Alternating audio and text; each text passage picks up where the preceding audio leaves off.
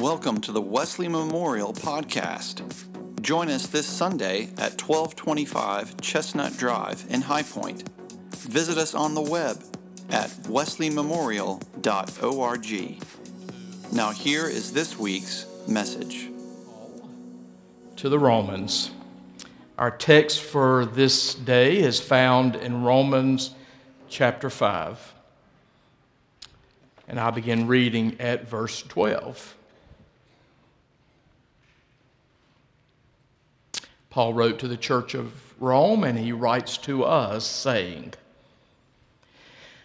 Therefore, just as sin came into the world through one man, as Adam, and death came through sin, and so death spread to all because all have sinned.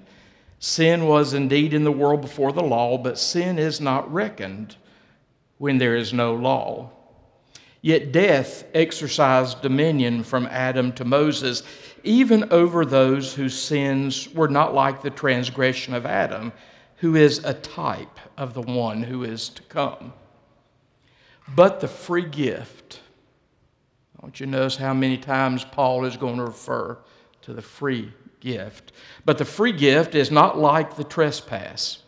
For if the many died through the one man's trespass, much more surely have the grace of God and the free gift in the grace of the one man, Jesus Christ, abounded for the many. And the free gift is not like the effect of the one man's sin. For the judgment following one man's trespass brought condemnation, but the free gift following many trespasses brings justification. If because of the one man's trespass death exercised dominion through that one, much more surely will those who receive the abundance of grace and the free gift of righteousness exercise dominion in life through the one man, Jesus Christ. Therefore, just as one man's trespass led to condemnation for all, so one man's act of righteousness leads to justification and life for all. For just as by the one man's disobedience the many were made sinners, so by the one man's obedience the many will be made righteous. This is the word of God for us, the people of God. Church, would you pray with me?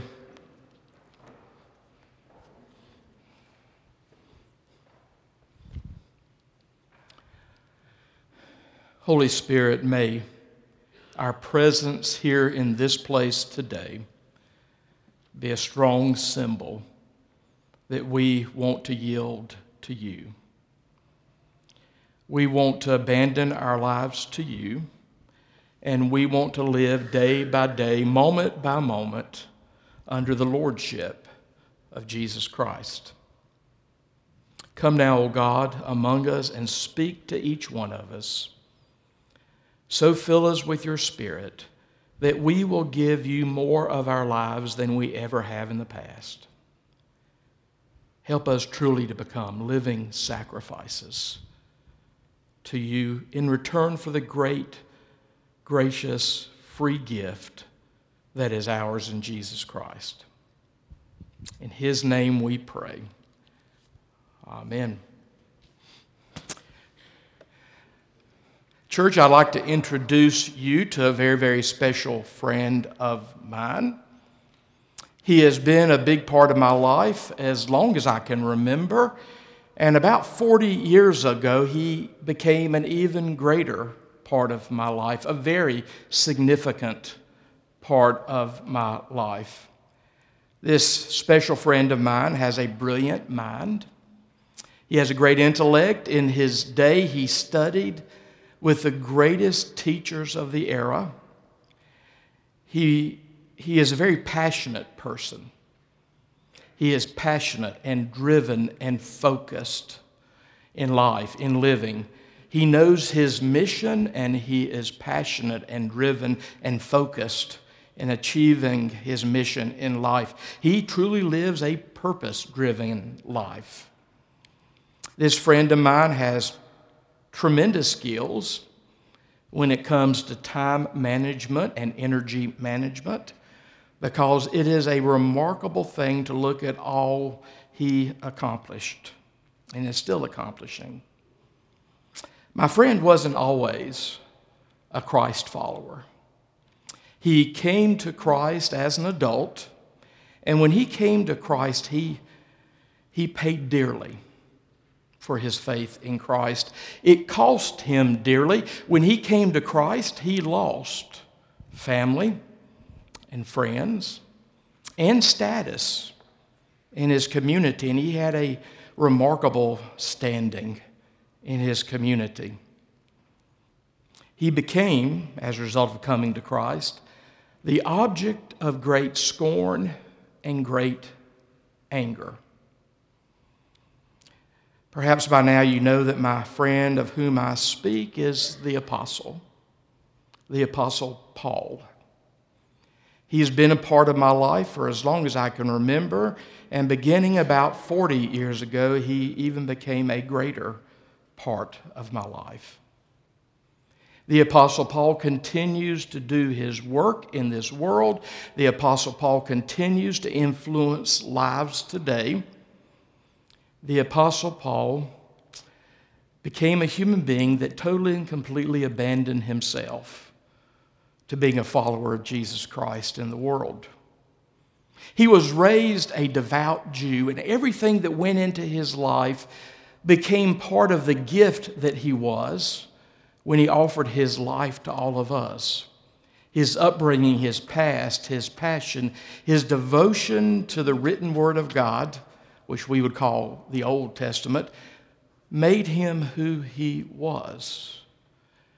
But everything changed in Paul's life one day. Everything changed in Paul's life one day as he was making a journey through the Damascus gate out of the old city of Jerusalem, heading north to that ancient city of Damascus. And en route to that ancient city of Damascus, everything changed for him.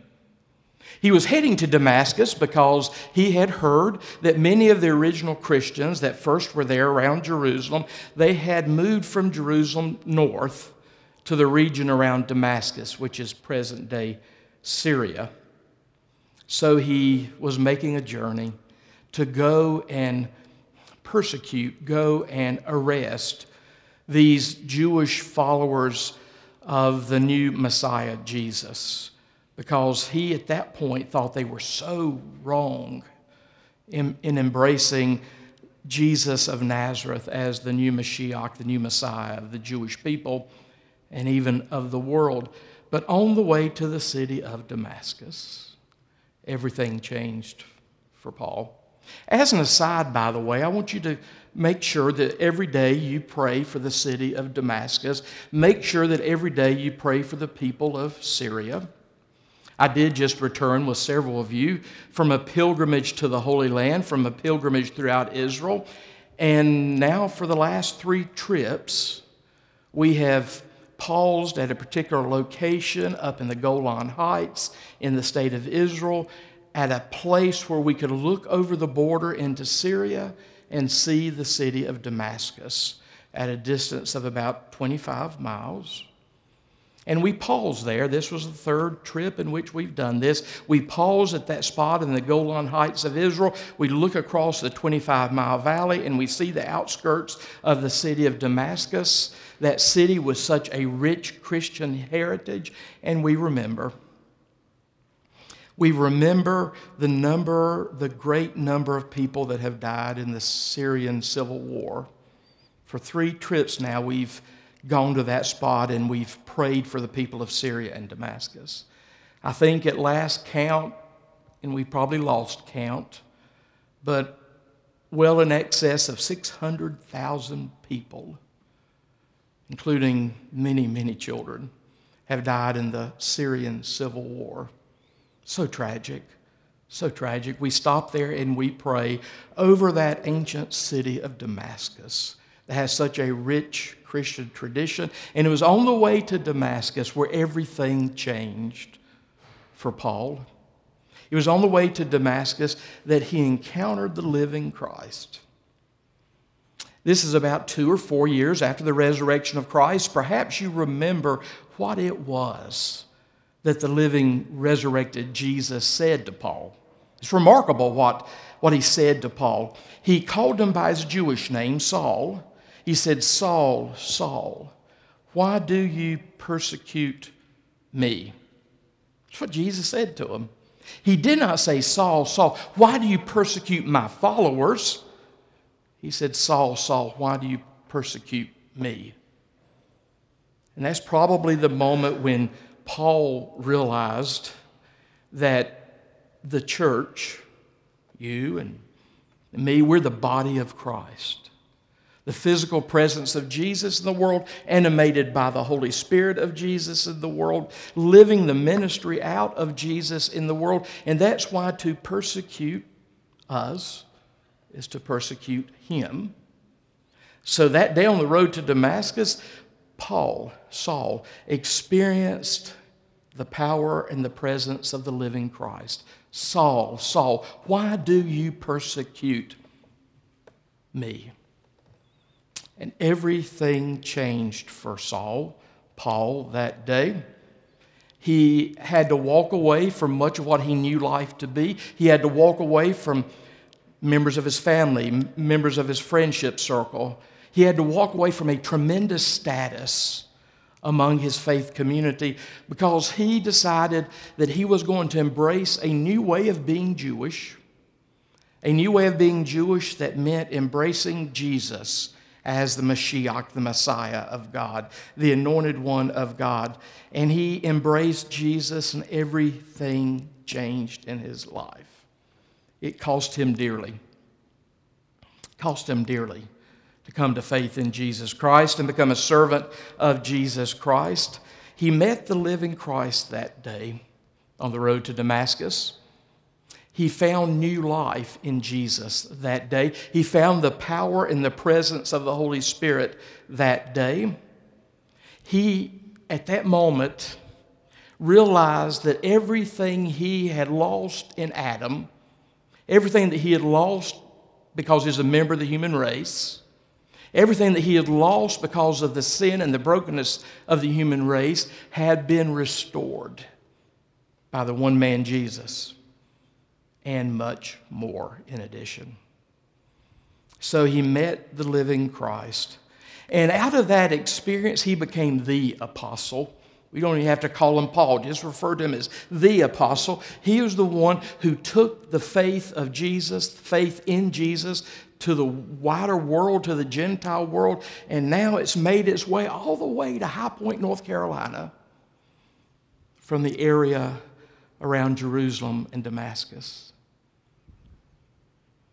He experienced new life in Jesus Christ. Now, it cost him dearly, but it was a great and glorious exchange. He gave up much in his life but he got so much more in return. He found the forgiveness for all of his past sins. He found the cleansing of all of his past sins. He found a new empowerment to live the way God has created us to live. He found grace that day on the road to Damascus. We use that word grace a lot in the Christian community. I'm not sure we even pause to ask ourselves, what does grace mean? So I'll give you my shorthand definition for grace. Grace is God's empowering presence in our life. That empowering presence saves us from sin. It sure does that. It saves us from the penalty of sin. It saves us from the power of sin. And one day it'll save us from the very presence of sin. But grace does that and so much more. Grace is God's empowering presence in our life that allows us to live as a different kind of human being. It's the power and the presence of Christ living in our life that allows us to live out of that new life that's ours in Jesus Christ. We get to walk away from the old life, that life that is crucified in Christ, so that this new resurrection life can be born anew in each one of us. So, forgiveness, freedom, freedom to live as God is calling us to live, fullness of life.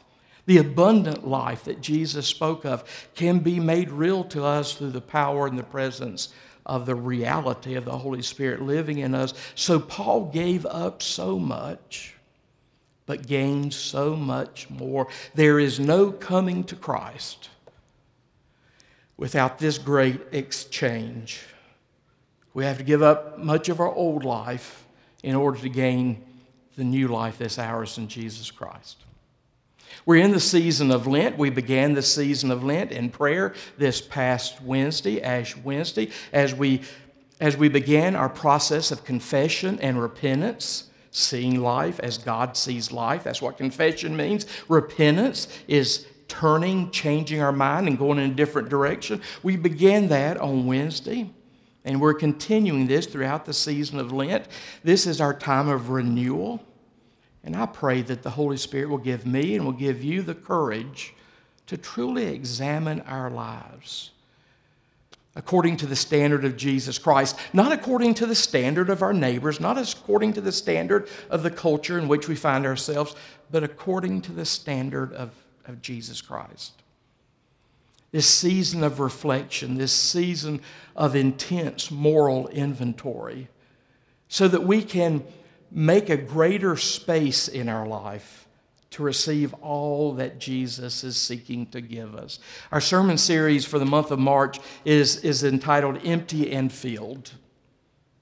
And that's what we need to do. In order to be filled with more of Jesus, we have to continue the process of emptying our lives of some things, some attitudes, some habits, some actions, some prejudices, some memories. The list goes on. We have got to empty our lives of those things that so fill us up that we have no room to receive what it is that Jesus Christ has for us the joy and the abundant living that's ours in Jesus Christ. That's why during the season of Lent, we talk about fasting in the Christian community. We heard from Jesus this past Wednesday in Matthew chapter 6, part of the Sermon on the Mount. And I remind you that there in Matthew chapter 6, Jesus, speaking to his followers, didn't say, if you give to the poor. He said, when you give to the poor. He did not say, if you pray. He said, when you pray, do it like this. And he didn't say, if you fast. He said, when you fast, do it like this. Fasting is an important spiritual discipline, it has been for the 2,000 years of our faith, and it was there for 1,500 years in Judaism before we started embracing it as a spiritual discipline. It's important to know how to break the power of canceled sin in our life. It's important to break the power of whatever has become idols in our life. And we don't take really, usually, we don't take evil things and make them idols. We make good things. And we allow those good things to occupy a place that belongs only to God. You know, even C.S. Lewis even said that mother love can become demonic if we allow mother love, and I would add fatherly love, to occupy a place that it should not occupy. C.S. Lewis says if your motherly love and fatherly love over your child is so possessive that you would even take your child to hell because you love your child so much, something's wrong about that. Something good has become something demonic because we have disordered the love. We allow it to have a place in our life far greater than it was ever intended to have. So we take good things and make them idols in our life. Whatever occupies the space that God and God alone should occupy is an idol. And our God is a very jealous God. He doesn't want to share his role in our lives with anyone else or anything else. And that's why fasting is important. Fasting is the way we break the power of canceled sin. Now, I know frequently in Christian tradition, we've talked about fasting as fasting from food so that we could give specific time to prayer. And that's a good thing to fast because it reminds us that our spirit should have control of our flesh. But oftentimes we need to fast from things far beyond food. Some of us need to fast from sports. Some of us need to fast from the internet. Some of us need to fast. The list goes on and on and on. Just to be able to say no to ourselves and break the power of something that is controlling us. The Pope, the Bishop of Rome, said this about fasting as he encourages us to think about Lent. He encourages us to fast from sadness and be filled with gratitude, fast from anger and be filled with patience, fast from pessimism, be filled with hope, fast from worries and be filled with trust in God, fast from complaining and contemplate simplicity, fast from pressures and instead be prayerful, fast from bitterness and disappointment and anger and fill our hearts with joy, fast from selfishness and be filled with compassion for others, fast from grudges and desire to seek revenge, and be filled with the spirit of reconciliation. Fast from words, fast from all the words that we use, and be silent so that we can listen to each other and listen to God. My friend Paul gave up a great deal to have his life filled with Jesus Christ.